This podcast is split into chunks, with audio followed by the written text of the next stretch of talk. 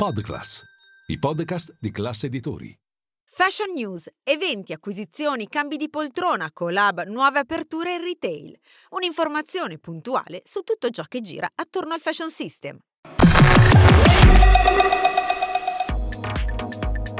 Micam, Mipel, linea pelle, The One Milano e Milano Fashion Jewel. La moda in fiera unisce le forze. Dal 18 al 22 febbraio le cinque manifestazioni del settore occuperanno gli spazi di fiera a Milano con quasi 3.000 brand. Tempo di numeri, i Fashion Group tirano le somme del 2023, il colosso del lusso francese Kering archivia l'anno in leggera flessione, mentre il gruppo italiano P Quadro chiude i primi nove mesi del 2023 mettendo a segno un più 3,7%. Gilles Sander e Marni, marchi del gruppo OTB, si uniscono ad Alta Gamma, l'associazione che promuove l'eccellenza del Made in Italy nel mondo. Adesso le label si uniscono ai 115 soci totali dell'associazione, 31 dei quali appartenenti al mondo della moda.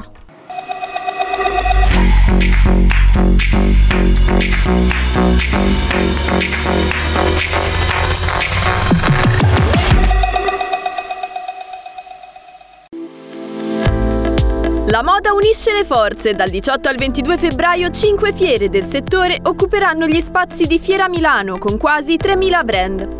Mica, Mipe, Linea Pelle, The One Milano e Milano Fashion and Jewels si presenteranno al mercato tutte insieme, mostrando le proprie tendenze savoir-faire nel segno del claim di questa edizione, Gretify, un neologismo che racchiude il concetto di fare bene. Abbiamo 952 espositori, di cui 450 italiani e 452 stranieri. Questa la dice lunga proprio perché tanti sono gli stranieri e tanti saranno gli stranieri buyer che arriveranno grazie anche all'aiuto di ICE e tutto il nostro incoming che continuiamo a fare ogni anno per portare ai nostri operatori nuovi operatori che comprano e che possano far portare a casa loro gli ordini. Per cui diciamo che questa è la base fondamentale di una fiera importante importante della calzatura. L'andamento del mercato del comparto preoccupa ancora nel breve periodo, ma c'è speranza di una ripresa nell'anno in corso. L'anno 2023 è cominciato molto bene, mm, avevamo un più un 17% su quello che era il fatturato del settore, c'è stato poi un rallentamento a partire, una sorta di gelata autunnale a partire dal secondo e poi anche dal terzo trimestre. Ovviamente i nostri dati sono fermi, quelli del nostro centro studi, ai primi nove mesi del 23. Quindi sì, i dati ai primi nove mesi del 23 2023 sono un più 2,2, quindi un rallentamento rispetto a un inizio molto brillante e prevediamo una chiusura praticamente quasi in pari. Um, questo però non ci fa dubitare che essendo il nostro un settore ciclico e comunque trattandosi di un momento congiunturale complicato per tutto il settore fashion, per tutto il settore moda, di uh, vedere una ripartenza a partire dalla seconda metà del 24. Quindi il MIPEL si colloca perfettamente in un momento che può aiutare tutti quanti a guardare con, al futuro con fiducia.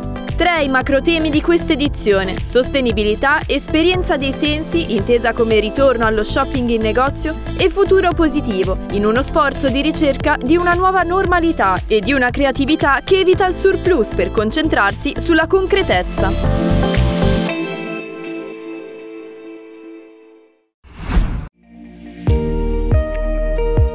Kering ha chiuso il 2023 in leggera flessione. Il colosso del lusso francese nell'anno ha messo a segno un utile netto pari a 2,98 miliardi di euro. Gli analisti invece avevano stimato l'utile a 3,14 miliardi di euro. Per quanto riguarda i ricavi sono scivolati a quota 19,57 miliardi da 20,35 miliardi di un anno prima. Dal punto di vista geografico i ricavi del gruppo sono cresciuti nella regione Asia-Pacifica e in Giappone, mentre il trend in Europa occidentale e Nord America è migliorato in modo sequenziale. In particolare il gruppo ha registrato nel quarto trimestre del 2023 un fatturato di 4,97 miliardi, in calo del 4%, ma di fatto in linea con le stime degli analisti. La frenata è dovuta anche al rallentamento della domanda mondiale nel settore mentre prosegue il rilancio del marchio di punta Gucci. Guardando i maggiori marchi in portfolio, i ricavi di Gucci quindi sono stati 9,9 miliardi di euro nel 2023, in calo del 6%, mentre Saint Laurent si è assestato a 3,2 miliardi di euro, in calo del 4%, e Bottega Veneta a 1,6 miliardi, in calo del 5%.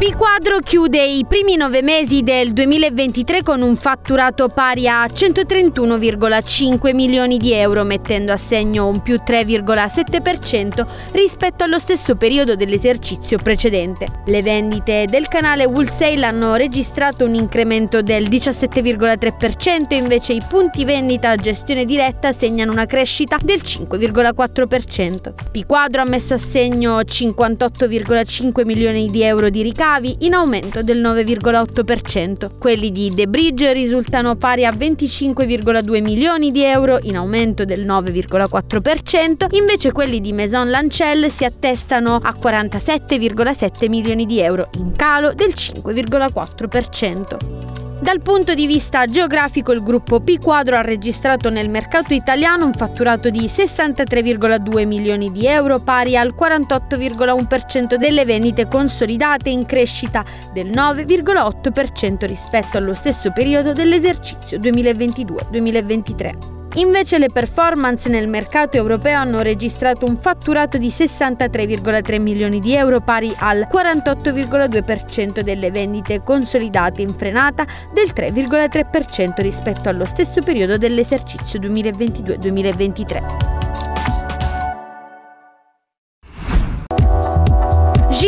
Sander e Marni entrano in alta gamma, la fondazione che dal 1992 riunisce le migliori imprese del Made in Italy, promuovendo il saper fare del bel paese. Entrambi i marchi fanno parte del gruppo TB che conta oltre 6.000 dipendenti e quasi 2 miliardi di euro di fatturato e si impegna attivamente nella valorizzazione della filiera italiana. Adesso le label si uniscono ai 115 soci totali dell'associazione, 31 dei quali appartenenti al mondo della moda. Tutti e due i marchi sono grandi protagonisti del fashion system italiano. Gilles Sander, sotto la direzione creativa di Lucie e Luc Meyer, si distingue per il suo approccio contemporaneo al minimalismo ed espressione del lusso moderno. Marni, invece, sotto lo sguardo creativo di Francesco Risso, spicca per la sua eleganza eccentrica. Sinonimi di raffinatezza, innovazione, maestria manifatturiera e creatività, Marni e Gilles Sander sono eccellenze indiscusse del nostro Made in Italy e siamo lieti che possano portare anche in alta gamma la loro energia, ha dichiarato Stefania Lazzaroni, direttore generale dell'associazione.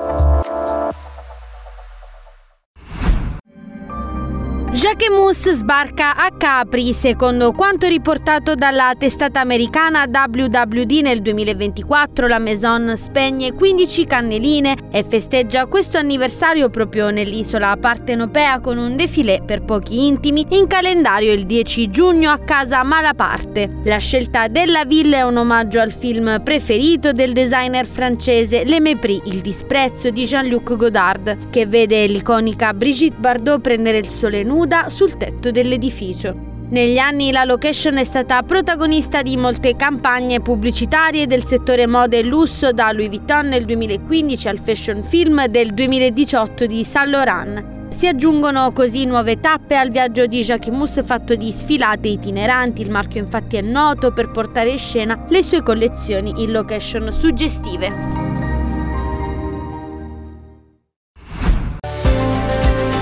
Continua a ritmo serrato la 74esima edizione del Festival di Sanremo. La Kermesse Canora giunge alla sua terza serata, dove co-conduttrice sarà l'attrice comica Teresa Mannino. Sul palco del teatro Ariston tanti super ospiti, Russell Crowe, Gianni Morandi ed Eros Ramazzotti. Non solo musica e spettacolo ma anche moda per scoprire tutte le curiosità dietro le miss degli artisti e tutti i dati economici di ascolti.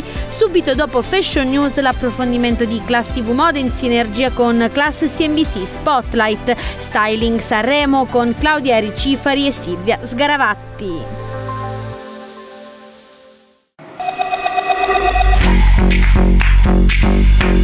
Thank you.